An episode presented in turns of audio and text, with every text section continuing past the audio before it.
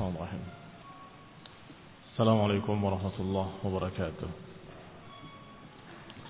إن الحمد لله نحمده ونستعينه ونستغفره ونعوذ بالله من شرور أنفسنا ومن سيئات أعمالنا من يهده الله فلا مضل له ومن يضلل فلا هادي له وأشهد أن لا إله إلا الله وحده لا شريك له وأشهد أن محمدا عبده ورسوله صلى الله عليه وعلى آله وأصحابه والتابعين وتابع التابعين ومن تبعهم بإحسان إلى يوم الدين. يا أيها الذين آمنوا اتقوا الله حق تقاته ولا تموتن إلا وأنتم مسلمون. يا أيها الناس اتقوا ربكم الذي خلقكم من نفس واحدة وخلق منها زوجها وبث منهما رجالا كثيرا ونساء. واتقوا الله الذي تساءلون به والأرحام. إن الله كان عليكم رقيبا. يا أيها الذين آمنوا اتقوا الله وقولوا قولا سديدا. يصلح لكم أعمالكم ويغفر لكم ذنوبكم. ومن يطع الله ورسوله فقد فاز فوزا عظيما. أما بعد فإن خير الحديث كتاب الله.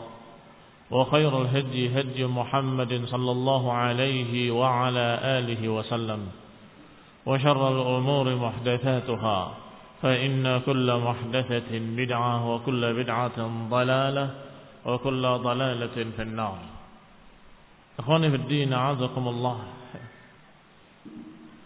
وصلنا إلى قول المؤلف في فصل جديد وهو قوله رحمه الله ومن كيده أو من كيد عدو الله تعالى فصل di antara tipu daya musuh Allah Subhanahu wa taala annahu yukhawwiful mu'minina min jundihi wa awliyaihi fala yujahidunahum wala ya'murunahum bil ma'ruf wala yanhaunahum 'anil munkar di antara tipu daya syaitan di antara tipu daya musuh Allah annahu yukhawwiful mu'minin. Bahwa syaitan menakut-nakuti kaum mukminin terhadap tentaranya. Terhadap wali-walinya. Fala yujahidunahum. Sehingga mereka tidak berani untuk berjihad melawan mereka. Wala ya'muruna bil ma'ruf. Dan tidak pula berani untuk memerintahkan kepada kebaikan-kebaikan dan juga tidak berani untuk melarang kemunkaran-kemunkaran. Karena syaitan menakut-nakutinya. Wa hadha min a'zami kaidihi bi ahli iman. Dan ini termasuk salah satu tipu daya yang besar bahkan yang terbesar dari tipu daya iblis laknatullah alaihi. Wa qad akhbarana Allah taala subhanahu wa taala anhu bihadza dan Allah subhanahu wa taala telah mengkhabarkan yang demikian dalam ayatnya faqala Allah berfirman innama dzalikum syaitan yukhawwifu awliya'ah fala takhafuhum wa khafuni in kuntum mu'minin Sesungguhnya itu adalah syaitan kata Allah. Yukhawwifu awliya'ah, menakut-nakuti wali-walinya. Yani menakut-nakuti dengan wali-walinya. Lihat ini tafsir dari seluruh para mufassirin bahwa yang dimaksud yukhawwifu awliya'ahu bukan yang ditakut-takuti adalah para walinya, tetapi menakut-nakuti kalian dengan anak buahnya, menakut-nakuti kalian dengan wali-walinya. Fala takhafuhum maka jangan takut kepada mereka. Jangan takut kepada wali-wali syaitan. Wa khafuni in kuntum mu'minin. Takutlah kalian kepadaku jika kalian beriman. Demikian kata Allah Subhanahu wa taala. Lihat ucapan Ibnu Qayyim rahimahullah, al-ma'na 'inda jami'il mufassirin. Maknanya menurut seluruh para ahli tafsir, yuhawwifukum bi awliyaihi.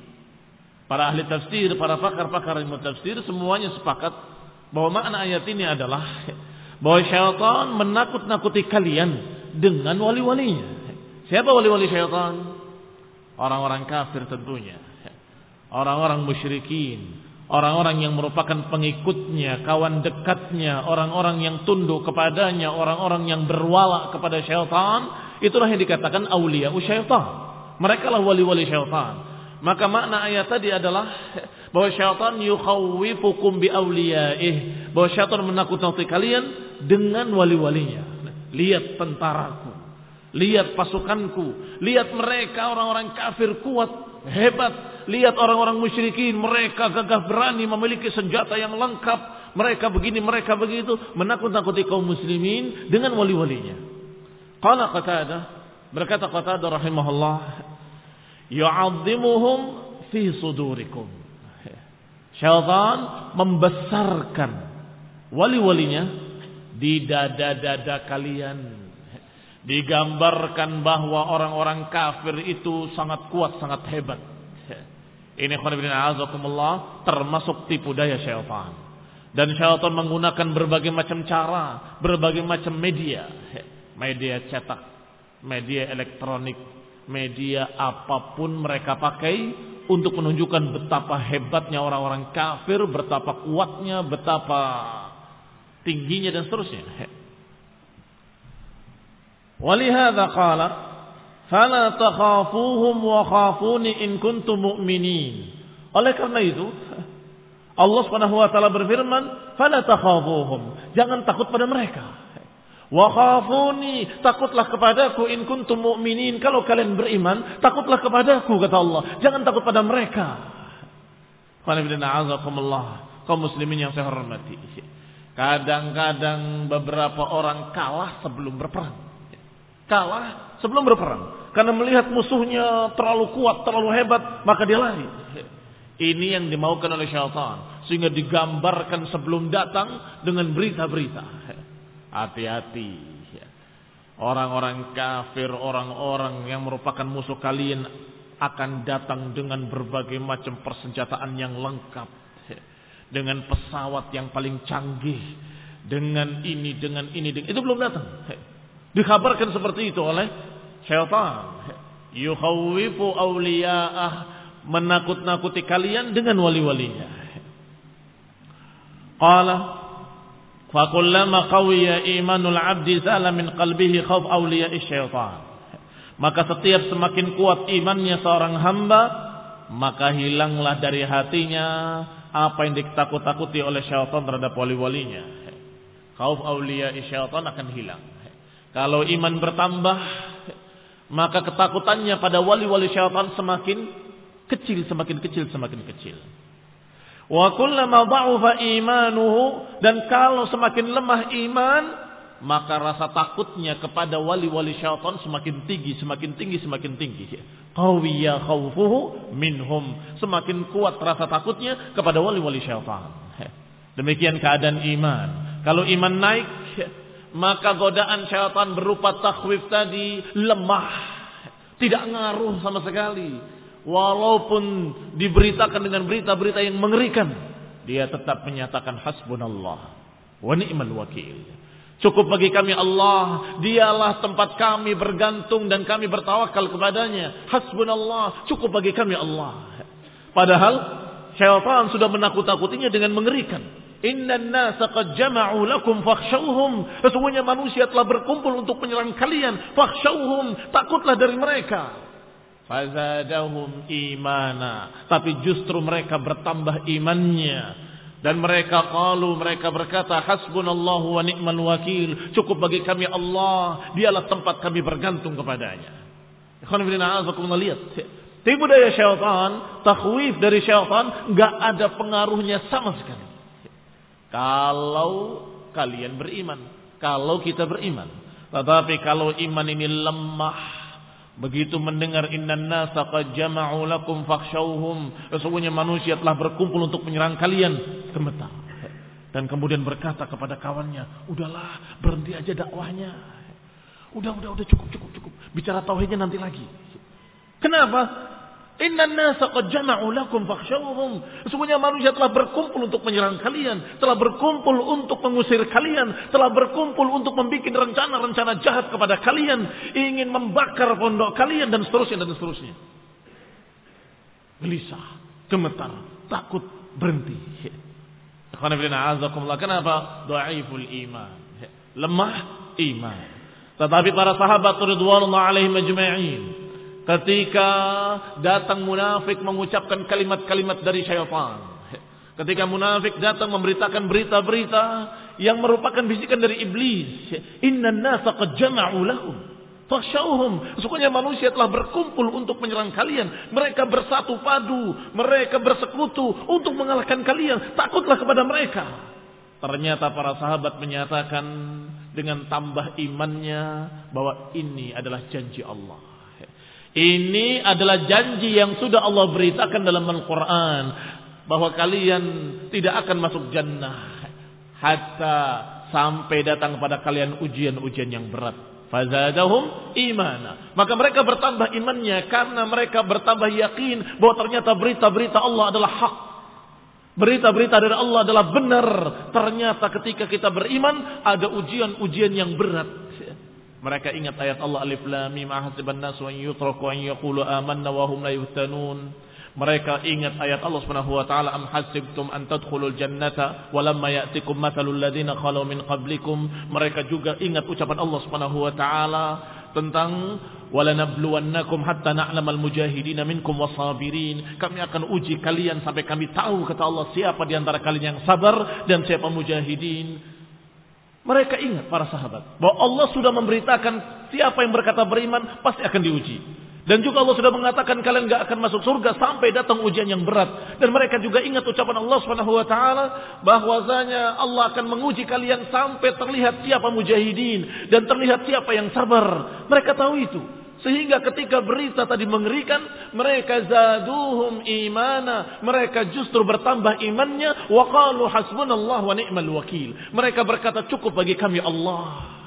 Kami bertawakal kepadanya, kami bergantung kepadanya. Sehingga seorang rasul, seorang nabi menyatakan ketika diancam oleh kaumnya dengan kalimat Fakiduni wala tunzirun. Inni tawakkaltu ala Allah Rabbi wa Rabbikum. Silahkan kalian bikin rencana-rencana. Silahkan kalian bikin tipu daya sekarang. Wala tundirun. Jangan ditunda-tunda. Sekarang silahkan. Ini tawakal ala Allah. Aku bergantung kepada Allah. Rabbi wa rabbikum. Rabbku dan Rabb kalian juga sesungguhnya. Aku bergantung kepada Allah yang merupakan penguasaku dan penguasa kalian. Lihat.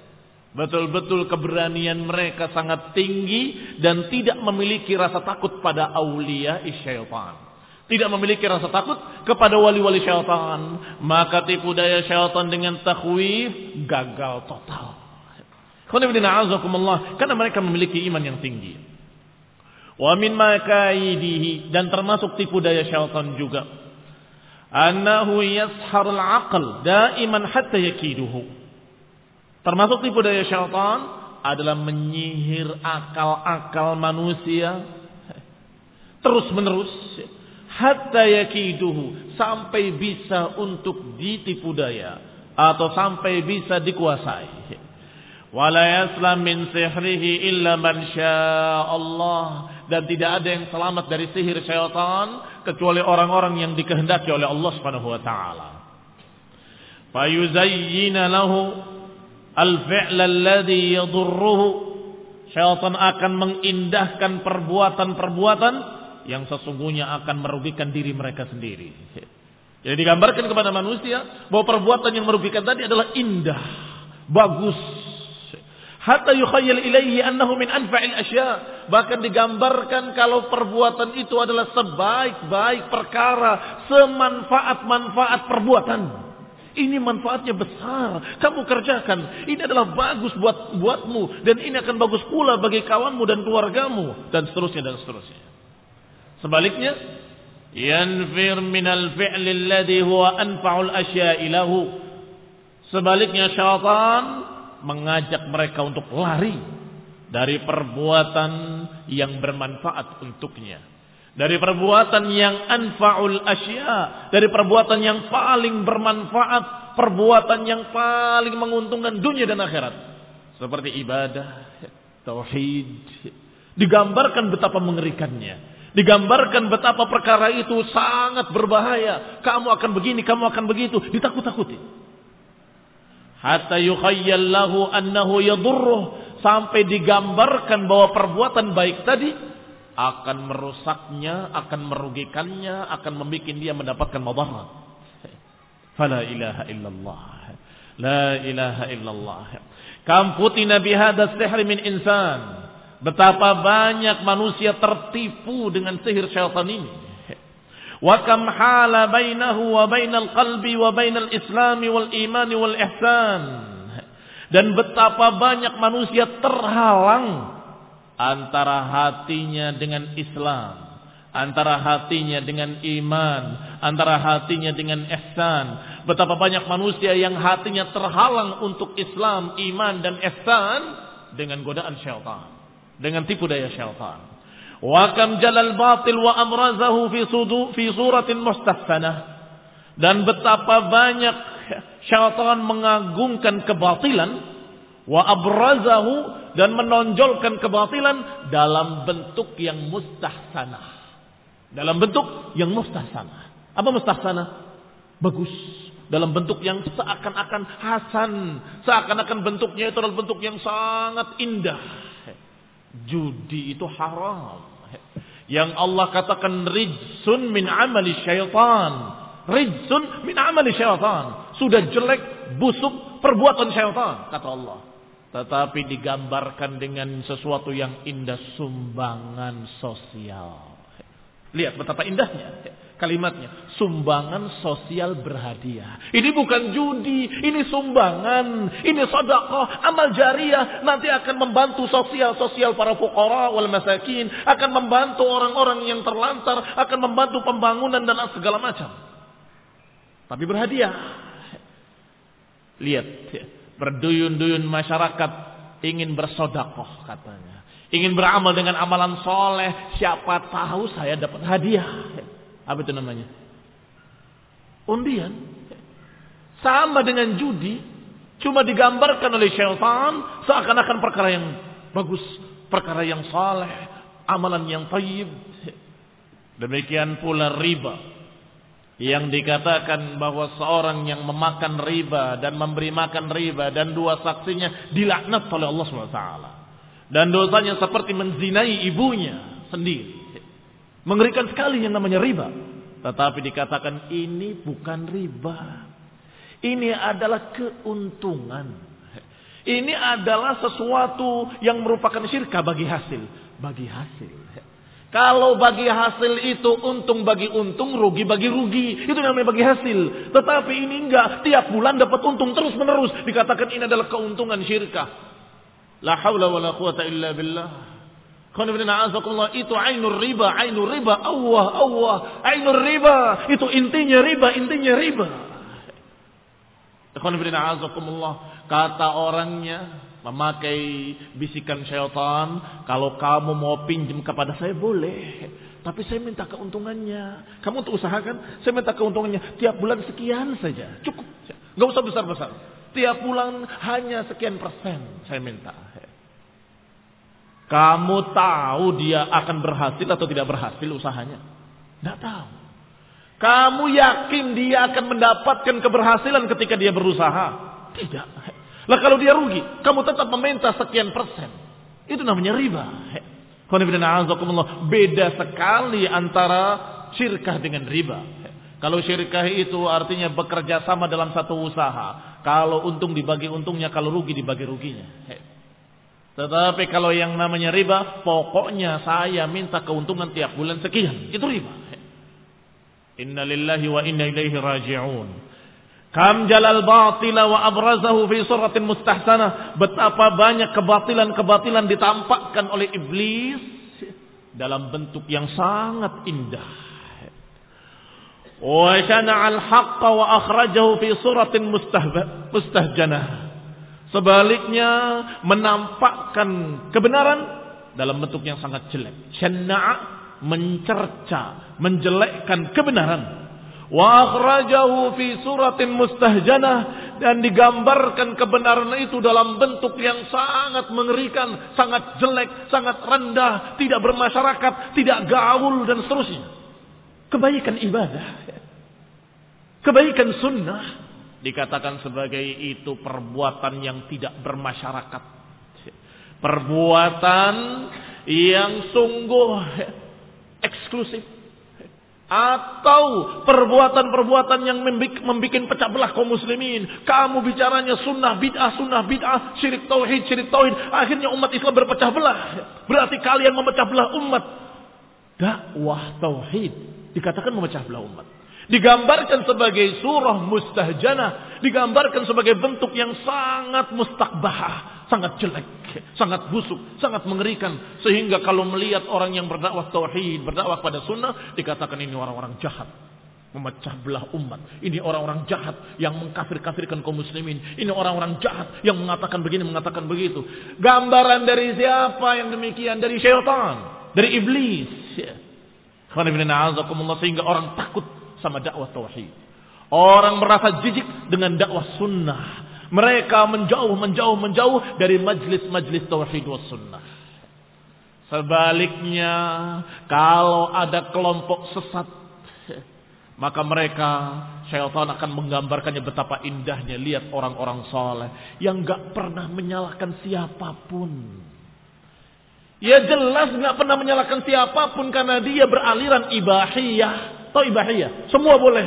Enggak ada yang haram. Ini boleh, itu boleh, semua boleh. Kamu mau ibadah boleh, enggak ibadah juga enggak apa-apa. Kamu mau taat boleh, bermaksiat juga enggak apa-apa. Kalau aliran seperti ini, ya jelas dia akan menyatakan enggak apa-apa pada semua perkara.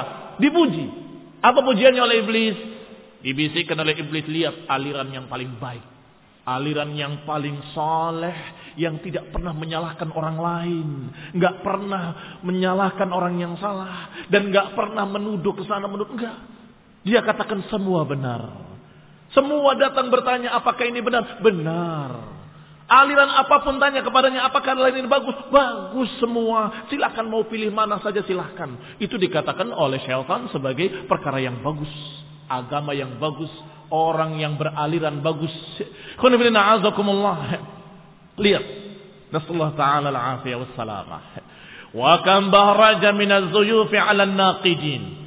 Wa kam rawaja min az-zaghli 'ala al-'arifin. Lihat kam bahraja min az-zuyufi 'ala an-naqidin. Betapa banyak perkara-perkara yang jelek, yang palsu, zuyuf artinya palsu. Kepalsuan-kepalsuan laku. Keras oleh orang-orang nakidin, orang-orang yang kritis. Orang ini sungguhnya kritis, bisa melihat ini benar, ini salah, tapi bisa tertipu oleh syaitan, dia membeli barang-barang palsu dari syaitan. Menerima bisikan-bisikan palsu, kata-kata palsu, zukhrufal qawli ghurura. Wa kam rawwaja min az-zagli 'ala al-'arifin. Dan betapa banyak pula laku keras min az-zagli, kotoran-kotoran yang busuk Laku keras terhadap siapa? Laku oleh siapa? Laku oleh arifin, oleh orang-orang yang mengerti, memiliki ma'rifah, mengetahui, tapi bisa tertipu oleh syaitan. Fahuwa alladhi sahara al-uqula hatta alqa arbabaha fil ahwa'i al-mukhtalifah wal ara'il mutasya'ibah. Dialah syaitan, iblis yang menyihir akal-akal manusia sehingga alqa arbabaha fil ahwa. Sehingga mereka iblis berhasil untuk melemparkan pengikut-pengikutnya ke dalam hawa nafsu. Yang berbeda-beda. Ke dalam ara al mutasya'ibah ke dalam pendapat-pendapat yang bermacam-macam. Lihat diseret kepada aliran-aliran yang aneh-aneh. Toh banyak pengikutnya kalau kita menganggap ini aneh, maka sungguh lebih aneh lagi kalau ada aliran yang menganggap seorang manusia asli sebagai Nabi Allah. Seorang manusia yang bermaksiat sebagai Nabi min anbiya'illah. Aliran yang menganggap Imam Mahdi telah turun, Imam Mahdinya perempuan. Ada pengikutnya. Aliran yang menganggap telah datang Nabi baru, Mirza Gulam Ahmad. Ada pengikutnya. Yang mengatakan bahwa ada Nabi baru di Cirebon. Ada pengikutnya. Segala macam aliran yang menjijikkan. Segala aliran yang sangat kufur, kufur, kufur. Ada pengikutnya.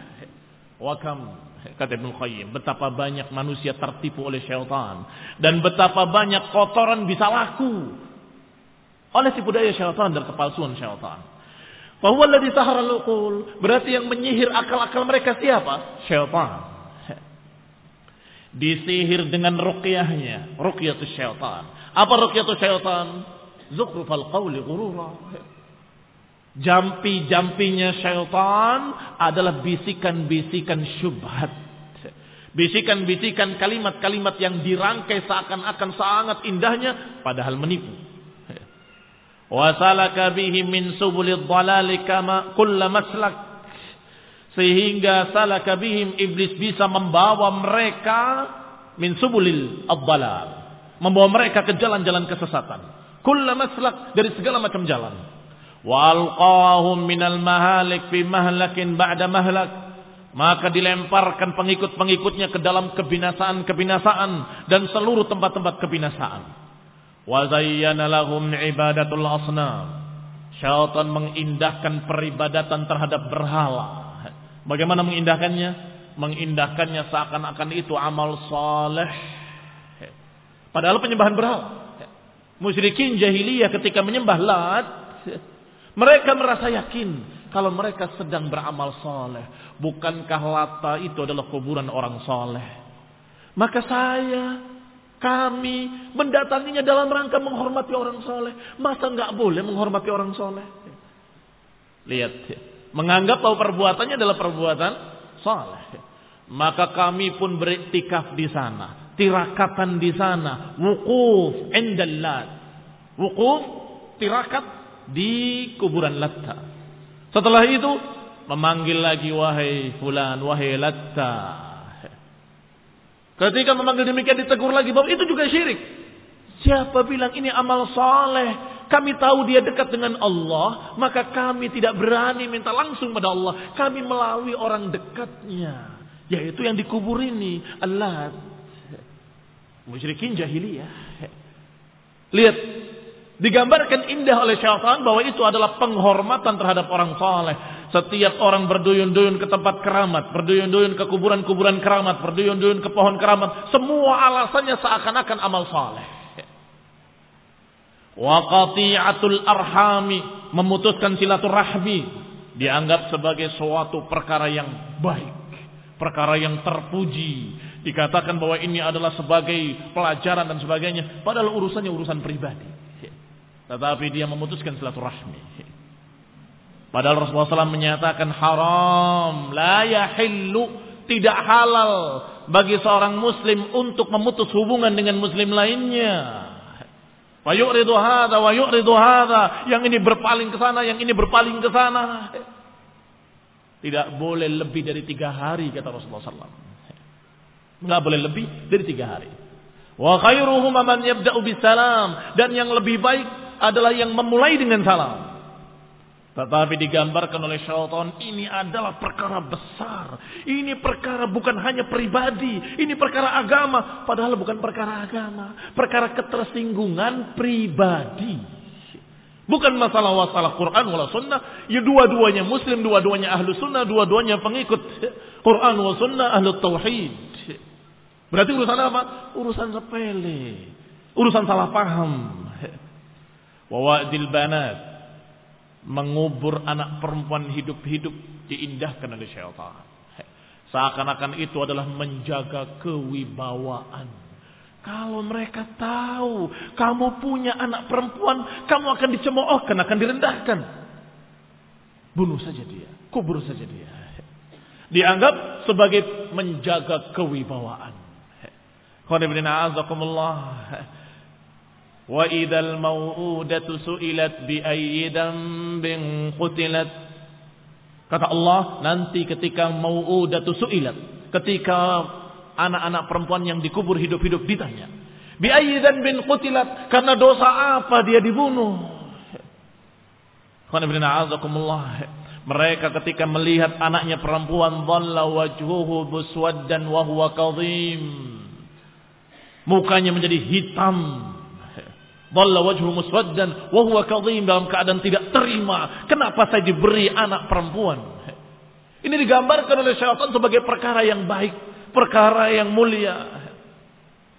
Wa nikahul ummahat menikahi ibunya sendiri dianggap sebagai amal soleh. Oleh syaitan diindahkan bahwa ini penyelamatan keluargamu, penyelamatan ibumu, bapakmu telah mati. Siapa yang berhak kalau bukan anaknya sendiri? Katanya. Kata syaitan, iblis lanatullah alaih. Wa wa'aduhumul fawza bil jannati ma'al kufri wal fusuqi wal isyan. Dan menjanjikan kemenangan dengan surga dijanjikan oleh syaitan kemenangan untuk mendapatkan jannah tetapi bersama kekafirannya, bersama kefasikannya, bersama kemaksiatannya. Kamu walaupun fasik, kamu walaupun bermaksiat, kamu, kamu, kamu, tapi kamu nanti akhir-akhirnya akan masuk surga. Lihat, dibisikkan oleh syaitan, kamu kan yang penting masih muslim, padahal perbuatannya sudah kufur. Tapi syaitan menggambarkan kamu kan masih muslim, maka bagaimanapun kamu diadab paling sebentar, nanti akhir-akhirnya kamu masuk surga. Akhir-akhirnya kamu masuk surga, kata syaitan. Seakan-akan azabnya itu beberapa saat saja. Dan ini syaitan menipu Yahudi demikian. Menipu Nasrani demikian. Dan menipu kaum muslimin juga sama. Demikian tidak akan menyentuh kami api neraka illa ayyaman ma'dudat. Enggak akan menyentuh kami api neraka illa ayyaman ma'dudat kecuali beberapa hari saja. Kalau ditegur, kenapa kamu bermaksiat? Kenapa kamu berbuat zalim? Kenapa kamu berbuat curang, haram? Kamu terancam dengan nar. Ya walaupun masuk neraka paling sebentar, nanti kan akhir-akhirnya masuk surga. Kan saya masih muslim. Itu tipu daya syaitan. Orang itu sudah tertipu sudah dia terseret oleh tipu daya syaitan. Kok beraninya, kok lancangnya menyatakan paling sebentar. Sebentarnya akhirat satu harinya lima puluh ribu tahun. Fiyaumin kana miqdaruhu khamsina alfasana. Satu hari yang mikdarnya khamsina alfasana. Yang ukurannya lima puluh ribu tahun. A'udzubillahi minan. Karena tergoda oleh syaitan menganggap sepele, menganggap kecil, paling-paling sebentar nanti juga kita akan masuk surga. Wa abrazalahum syirik fil amri bil ma'ruf wan nahyi 'anil munkar. Wa abrazalahum syirik fi surati ta'zim dan digambarkan kesyirikan-kesyirikan dalam bentuk penghormatan-penghormatan. Syirik dia, bahkan syirik besar. Tapi digambarkan oleh iblis kepada pengikut-pengikutnya bahwa ini adalah penghormatan terhadap orang mati, penghormatan terhadap orang saleh, terhadap wali min aulia illah, penghormatan terhadap syekh, penghormatan terhadap habib, penghormatan terhadap turunan nabi, penghormatan terhadap alawiyin dan seterusnya. Padahal jelas-jelas dia melakukan kesyirikan, memanggil-manggil orang mati dan meminta tolong kepadanya, dikatakan sebagai penghormatan kepada orang mati. Ta'zim katanya. Wal kufru bi sifatir Rabbi ta'ala wa 'uluwihi wa takallumihi bi kutubihi bi qalibit tanzih. Dan juga digambarkan oleh iblis kekafiran, pengingkaran kepada sifat-sifat Allah Pengingkaran terhadap tingginya Allah. Pengingkaran terhadap sifat kalam bahwa Allah berbicara. Pengingkaran terhadap itu semua digambarkan oleh iblis fi qalibit tanzi. Digambarkan bahwa itu pensucian terhadap Allah Subhanahu wa taala. Saya bukan mengingkari, saya mensucikan Allah. Allah Maha Suci, nggak mungkin Allah ngomong, berbicara. Nanti seperti kita berbicara, nggak mungkin. Kamu berarti mengingkari sifat Allah. Bukan mengingkari sifat Allah. Saya mensucikan Allah. Allah maha suci. Tidak mungkin sama dengan makhluknya. Dan tidak mungkin berbicara. Masa berbicara? Nanti seperti makhluknya. Lihat kalimatnya. Seakan-akan hak. Lihat kalimatnya, seakan-akan benar. Padahal kalau dia mau mensucikan Allah tinggal dia katakan bahwa Allah memiliki sifat kalam. Tetapi kalamullah tidak sama dengan kalamil makhlukin. Selesai. Diterima sifat Allah bahwa Allah kallama Musa taklima. Diterima sifat Allah subhanahu wa ta'ala bahwa Allah subhanahu wa ta'ala menyatakan kallamahu rabbuh. Allah mengajak bicara dia. Rabb dia mengajak bicara kepadanya. Bahwa Allah berbicara. Namun kita mensucikan Allah tidak mungkin Allah berbicara dengan cara yang sama dengan makhluk. Berbicaranya Allah tidak sama dengan berbicaranya makhluk. Laisa kamitslihi syai' wa huwa samiul basir. Dan semua sifat-sifat ditolak oleh mereka. Pengikut-pengikut iblis dengan tipu daya syaitan yang sama. Tidak mungkin Allah punya tangan. Mustahil. Maha suci Allah katanya. Tidak mungkin Allah punya penglihatan. Mustahil. Maha suci Allah. Tidak mungkin Allah punya pendengaran. Mustahil. Maha suci Allah. Tidak mungkin Allah punya sifat ini, sifat ini, sifat ini, sifat ini. Maha suci Allah. Tidak mungkin Allah punya ini, punya itu. Allah wa tidak sama dengan makhluk katanya. Kalau tidak sama dengan makhluk, kamu katakan laisa kamitslihi syai'. Bahwa Allah tidak sama dengan makhluk, bukan menolak ayat Al-Qur'an, bukan menolak hadis yang sahih. Bukan menolak ucapan Allah fa innaka bi a'yunina. Sesungguhnya engkau di bawah pengawasan mata-mata kami kata Allah. Jangan menolak ayat ini bahwa Allah memiliki mata dan penglihatan namun tidak sama dengan makhluk. Jangan menolak ayat Allah Subhanahu wa taala, yadullahi fawqa aydihim, tangan Allah di atas tangan mereka, yang berarti Allah memiliki tangan walaupun tidak sama dengan tangan makhlukin, tidak sama dengan tangan siapa pun, laisa kamitslihi syai'. Digambarkan oleh syaitan, kalau kamu menerima sifat-sifat tadi berarti kamu menyamakan dengan makhluk. Kalau kamu mensucikan Allah dan tidak menyamakan dengan makhluk, tolak itu ayat semuanya. Astagfirullahaladzim. Syaitan membisikkan dengan bisikan yang kedua. Tolak dengan cara seret maknanya kepada makna lain. Seret maknanya kepada makna-makna yang bukan makna sebenarnya.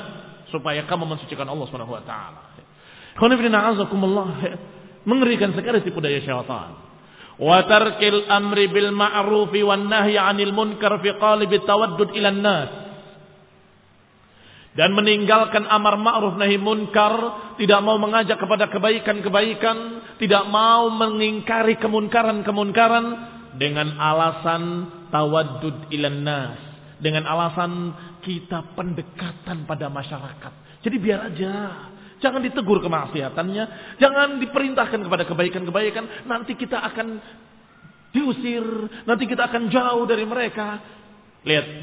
Syaitan menggambarkan amar ma'ruf nahi munkar sebagai perkara yang membahayakan. Sehingga dikatakan kau kalau engkau ingin tawaddud ilan nas, ingin mendekati manusia, ingin memuji mereka atau pendekatan pada mereka, maka jangan amar ma'ruf, jangan nahi munkar. Mereka mengerjakan kejelekan, jangan dilarang. Mereka mengerjakan kesalahan, jangan ditegur. Mereka berbuat kesyirikan, kebidahan, diam. Biarkan saja, biarkan saja. Kata syaitan, supaya kita bisa berukhuwah dengan mereka. Supaya kita bisa akrab dengan mereka. Kalau kita katakan ini syirik, ini bid'ah, ini salah, ini maksiat. Nanti kita akan jauh dari mereka. Ini juga tipu daya syaitan. Berapa ayat dalam Al-Quran yang memerintahkan ta'muruna bil ma'rufi wa tanhauna 'anil munkar? Berapa? Satu, dua, tiga, sekian puluh, sekian ratus ayat dan hadis yang memerintahkan untuk beramar ma'ruf nahi munkar dengan tipu daya syaitan tadi dikubur. Dikatakan bahwa ini adalah upaya memecah belah umat. Maka kubur saja amar ma'ruf nahi munkar. Supaya kita bisa berukhuwah. Bisa bersaudara dengan semua kelompok-kelompok apa pun. Aliran apa pun. Astagfirullahaladzim. Padahal kewajiban seorang mukmin adalah mengingatkan saudaranya. Kalau dia terjerumus ke dalam kekufuran, ingatkan. Itu kafir, itu kufur. Kalau terjerumus dalam kebidahan dan kesesatan, ingatkan bahwa itu kesesatan, kembalilah pada sunnah. Kalau dia terjerumus dalam kemaksiatan, ingatkan bahwa itu maksiat, kembali kepada ketaatan. Ini namanya kasih sayang kepada kaum muslimin. Ini yang namanya ukhuwah dan persaudaraan. Bukan ukhuwah itu mematikan amar ma'ruf nahi munkar, bukan. Tapi ukhuwah justru menghidupkan amar ma'ruf nahi munkar. Ini namanya ibn kaum muslimin yang saya hormati. Kata Ibnu Qayyim selanjutnya, dikatakan bahwasanya meninggalkan amar ma'ruf nahi munkar itu husnul khuluqi ma'ahum. Itu adalah kebaikan akhlak kepada masyarakat katanya. Kebaikan akhlak pada mereka. Kalau kamu beramar ma'ruf nahi munkar, mengatakan ini syirik, ini bid'ah, ini maksiat, ini yang sunnah, ini yang tauhid, kamu berarti tidak memiliki akhlak yang baik. Kata-katanya kasar, dikit-dikit syirik, dikit-dikit bid'ah dan seterusnya. Kamu berarti orang yang tidak punya akhlak, mengatakan dengan cipulan bermaksiat. Padahal kita menyatakan pada mereka bahwa itu adalah maksiat. Agar mereka kembali kepada ketaatan. Dan kita katakan kepada mereka itu bid'ah agar kembali pada sunnah. Kita katakan itu syirik agar kembali pada tauhid untuk kebaikan mereka sendiri, untuk kebaikan kita bersama, agar kita selamat di dunia dan selamat pula di akhirat. Bahkan syaitan memakai dalil. Kalau kamu diam, enggak amar ma'ruf nahi munkar, kalau kamu diam tidak menegur mereka, kamu menjalankan ayat Allah dalam Al-Qur'an katanya. Ayat apa itu yang dimaksud? ayat alaikum anfusakum la yadurrukum man dhalla idza tadaitum atas kalian untuk mementingkan diri-diri kalian sendiri. Sungguh tidak merugikan kalian orang yang sesat kalau kalian mendapatkan hidayah. Lihat Syaitan menyelewengkan ayat ini secara maknanya dan menyatakan alaikum anfusakum atas kalian untuk mementingkan diri kalian sendiri. La yadurrukum man dhalla idza tadaitum dan kalian enggak dirugikan kalau mereka sesat, kalau mereka kufur, mereka menyimpang, mereka bermaksiat. Kamu enggak rugi, kamu kan dapat hidayah. Selesai. Disuruh egois, disuruh menjadi syaitanun akhras. Disuruh untuk menjadi syaitan bisu. Setan yang tidak bisu aja busuk apalagi setan bisu. Ibnu Qayyim rahimahullah yang mengistilahkan demikian ketika berkata bahwa afatul lisan kejelekan lidah ada dua. Kejelekan berbicara dan kejelekan diam. Yani ketika berbicara dengan ucapan-ucapan jelek, ucapan kufur, maksiat, ghibah, dusta, mencerca, mencemooh, menggibahi orang-orang, maka ini adalah syaitanun natiq, syaitan yang berbicara. Tetapi kalau dia diam, namun diamnya diam dari kemunkaran, nggak mau mengingatkan, diam dari kebaikan, nggak mau menyuruh, diam dari kesalahan, nggak mau menegur, diam dari kesyirikan, diam dari kebidahan, diam dari kesesatan, diam dari kemaksiatan, maka ini syaitanun akhras, setan bisu kata Ibnu Qayyim. Rahimahullahu taala. Kalau bila kaum muslimin yang saya hormati. Kalimat alaikum anfusakum dalam Al-Quran. Allah subhanahu wa ta'ala turunkan kepada Nabi-Nya alaihi salatu wassalam.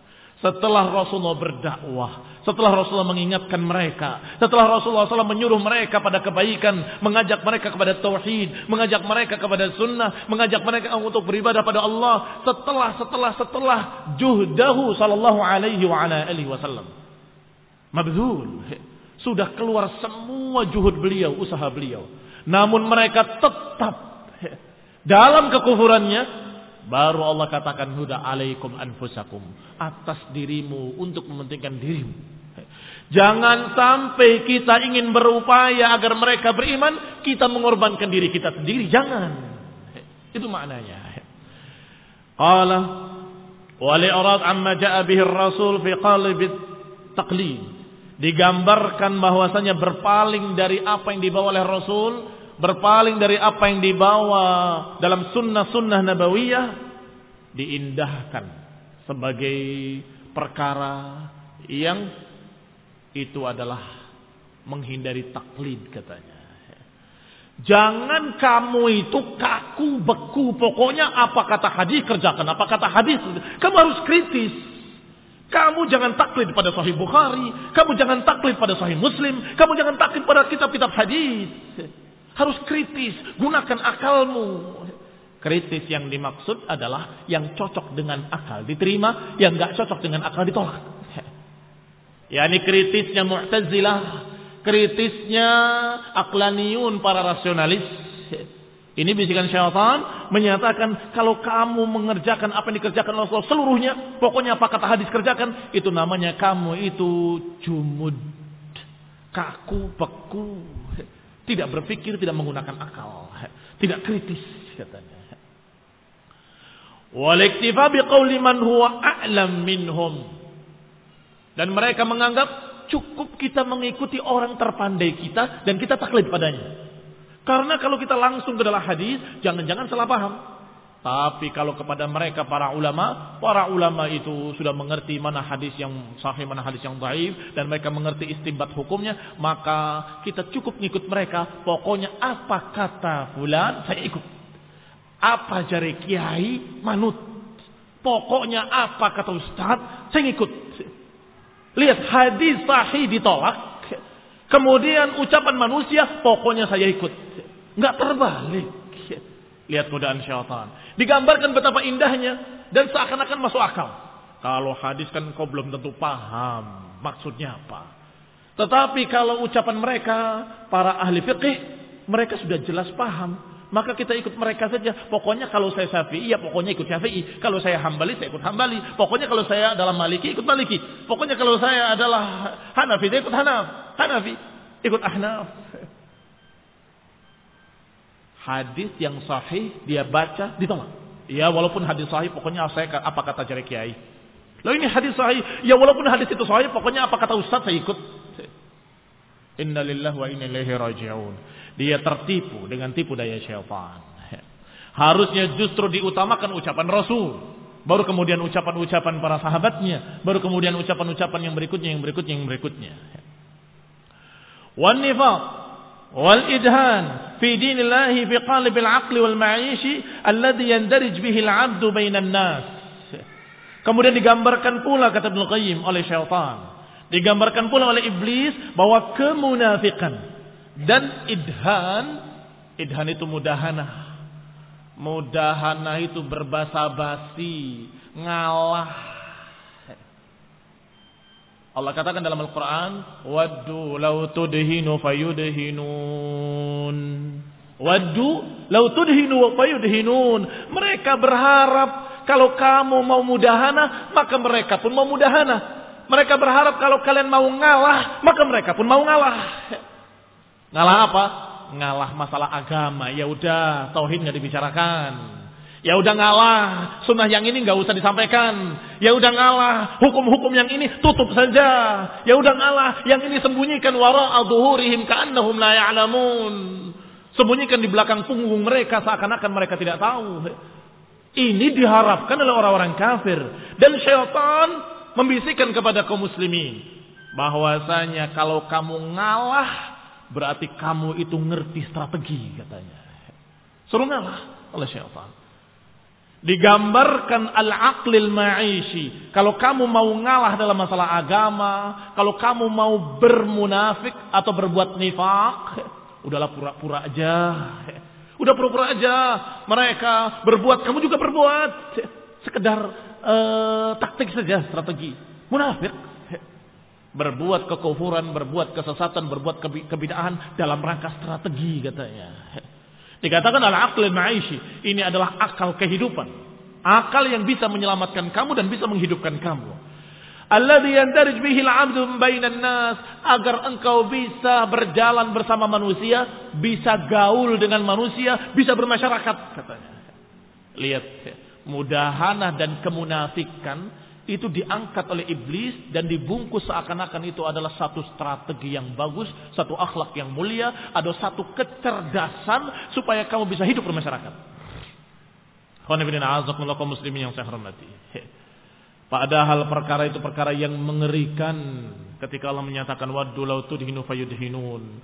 Apa kata Allah? Fala tuti' kull halafin mahin hammazin masya'in binamim manna'in lil khairi mu'tadin atim utullin ba'da dhalika zanim an kana dha malin wa banin. Kata Allah jangan turuti kull halafin mahin tukang sumpah yang terhina mereka orang-orang kafir dan bersama mereka syaitan itu halafin mahin, tukang sumpah dan sungguh mahin terhina. Hamazin manna' tukang ngumpat, tukang celah. Mereka adalah orang-orang yang bakhil, manna'in. Azim, yang banyak berdosa. Orang yang busuk, orang yang jelek, orang yang hina. Allah gambarkan betapa jeleknya, betapa jeleknya, betapa jeleknya mereka. Untuk apa? Agar kalian jangan mudahana, agar kalian jangan ngalah dalam masalah agama. Jangan ngalah dalam masalah agama. Ini catatan penting. Karena dalam masalah dunia, silahkan. Dalam masalah dunia, silahkan. Urusan ukuran tanah, ya sudahlah ambil. Biarkan. Tanah saya keambil sama dia. Itu urusan dunia. Atau kamu dirugikan hartamu, ya sudah ambil, nggak peduli. Para sahabat hijrah nggak boleh bawa barangnya, nggak boleh bawa hartanya, nggak boleh bawa seluruh perhiasan-perhiasannya. Kata musyrikin Quraisy, kamu mencari harta di sini, dagang di sini, kemudian mau hijrah ke Madinah dengan membawa hartamu, nggak boleh. Bagaimana para sahabat? Nggak peduli, yang penting saya bisa hijrah. Hijrah dengan baju dipakainya tok. Hanya baju yang dipakainya saja mereka berangkat. Mereka ngalah, ambil hartaku. Silakan ambil rumahku untuk kalian. Saya nggak peduli. Jadi jangan dibalik. Jangan, jangan, jangan dibalik. Ketika urusan agama, ngalah, ngalah, ngalah. Begitu urusan dunia, marah. Kurang ajar, harta saya dirampas oleh mereka. Ini tanah saya, sampai mati pun akan aku perjuangkan. Lu masalah tanah, kamu perjuangkannya sampai begitu. Sampai rela mati. Urusan masalah agama, ngalah nggak terbalik. Itu zukhrufal qawli ghurura dari syaitan. Tipu daya dari syaitan. Bahwa ini perkara yang besar dianggap sepertinya perkara kecil. Perkara yang kecil dianggap seperti perkara besar. Perkara dunia itu kecil karena memang dunia itu semuanya kecil. La tusawi janaha ba'udah. Tidak mengimbangi sayap nyamuk sekalipun kata Nabi. Sallallahu alaihi wa ala alihi wasallam. Tapi masalah agama masalah besar. Kawan ibn a'azakumullah muslimin yang saya hormati. Padahal iblis yang membisikkan-bisikan-bisikan tadi yang menggambarkan gambaran-gambaran tadi adalah sahibul abawaini hina akhrajahuma minal jannah. Adalah yang menipu dua bapak ibu kita Adam dan Hawa sehingga keluar dari surga. Itu iblis. Sahibu Qabil hina qatala akhahu. Juga yang menggoda Qabil. Qabil dan Habil. Yang kemudian membunuh saudaranya Habil Siapa yang menggodanya? Iblis, syaitan. Sahibu kaum Nuh hatta ughriqu dan juga yang menggoda kaum Nuh hingga mereka ditenggelamkan oleh Allah. Siapa? Iblis. Wa kaum 'Ad dan yang menggoda kaum 'Ad hingga mereka uhliku birihil aqim hingga mereka dibinasakan dengan angin yang mematikan mereka yang sangat dingin. Siapa yang menggodanya? Iblis dan juga sahibu kaum saleh dan juga yang menggoda kaum saleh yaitu kaum Zamud. Siapa yang menyebabkan kaum Zamud menjadi kufur hingga mereka dibinasakan dengan sayhatan wahidah? Dengan suara lengkingan yang keras yang memotong jantung-jantung mereka, memutus urat-urat jantung mereka sehingga asbahu fi darihim jasimin, sehingga mereka menjadi bangkai-bangkai di rumah-rumah mereka, rumah mereka masih utuh. Dan dia juga iblis yang menggoda ummatul lutiyah, yang menggoda kaum Lut sehingga mereka menentang Nabiullah Lut dan mereka melakukan apa yang paling busuk. Melakukan dosa yang paling jelek dari semua dosa yang dikerjakan oleh manusia. Hina bihim wa. Hingga Allah tenggelamkan mereka ke dalam bumi. Allah angkat desa mereka tinggi-tinggi hingga nubahu kilabihim hingga gonggongan anjing mereka, lolongan anjing mereka dan kokok ayam mereka terdengar di langit kemudian dibalik oleh Allah dan dihempaskan ke bumi. Hingga mereka tenggelam dalam bumi dengan desa mereka dan seluruhnya dan Allah hujani mereka dengan batu amtarna alaihim matara fasa'a matarul munzalin. Dan sungguh sejelek-jelek hujan adalah hujan batu yang ditimpakan kepada kaum Lut. Siapa yang menggodanya? Iblis. Wa sahibu fir'aun dan yang menggoda fir'aun dan kaumnya. Hingga menentang Musa alaihissalam hingga ukhidu al-akhdat rabiyah hingga diadab oleh Allah dengan adab yang menghinakan ditenggelamkan di laut merah Wasahibu Ubad al-Ijil. Dan juga iblis yang menggoda mengikut Nabi Musa. Samiri yang kemudian mengambil sapi yang memiliki suara dan kemudian mengajak orang-orang bahwa Tuhannya Musa adalah ini sapi ini. Alaihi majara hingga terjadi apa yang terjadi pada mereka. Siapa yang menggodanya? Iblis yang sama. Wa sahibu Quraisyin hina da'au yauma Badrin dan juga iblis pula syaitan yang sama yang menggoda musyrikin Quraisy ketika mereka berangkat menuju perang Badr melawan kaum muslimin. Siapa yang memberi semangat dan siapa yang menggodanya, siapa yang mendorongnya? Iblis lanatullah alaih. Wa sahibu kulli halikin wa maktun. Dan penggoda seluruh orang-orang yang binasa, orang-orang yang terfitnah, orang-orang yang sesat. Gurunya sama. Iblis lanatullah alaih. Maka azakumullah, kalau sudah jelas seperti ini, berarti sangat-sangat gamblang bahwa syaitan adalah aduwan lakum Syaitan merupakan aduun mubin, musuh kalian yang nyata. Kalau sudah jelas musuh yang nyata, kenapa dituruti? Kenapa godaannya, bisikannya didengar? Nasallahu salam wal afiyah. Wa sallallahu salama min masyawis syaitan wa iblis wa awliyaih. آمين وصلى الله محمد وعلى آله وأصحابه وسلم تسليما كثيرا سبحانك اللهم بحمدك أشهد أن لا إله إلا أنت أستغفرك وأتوب إليك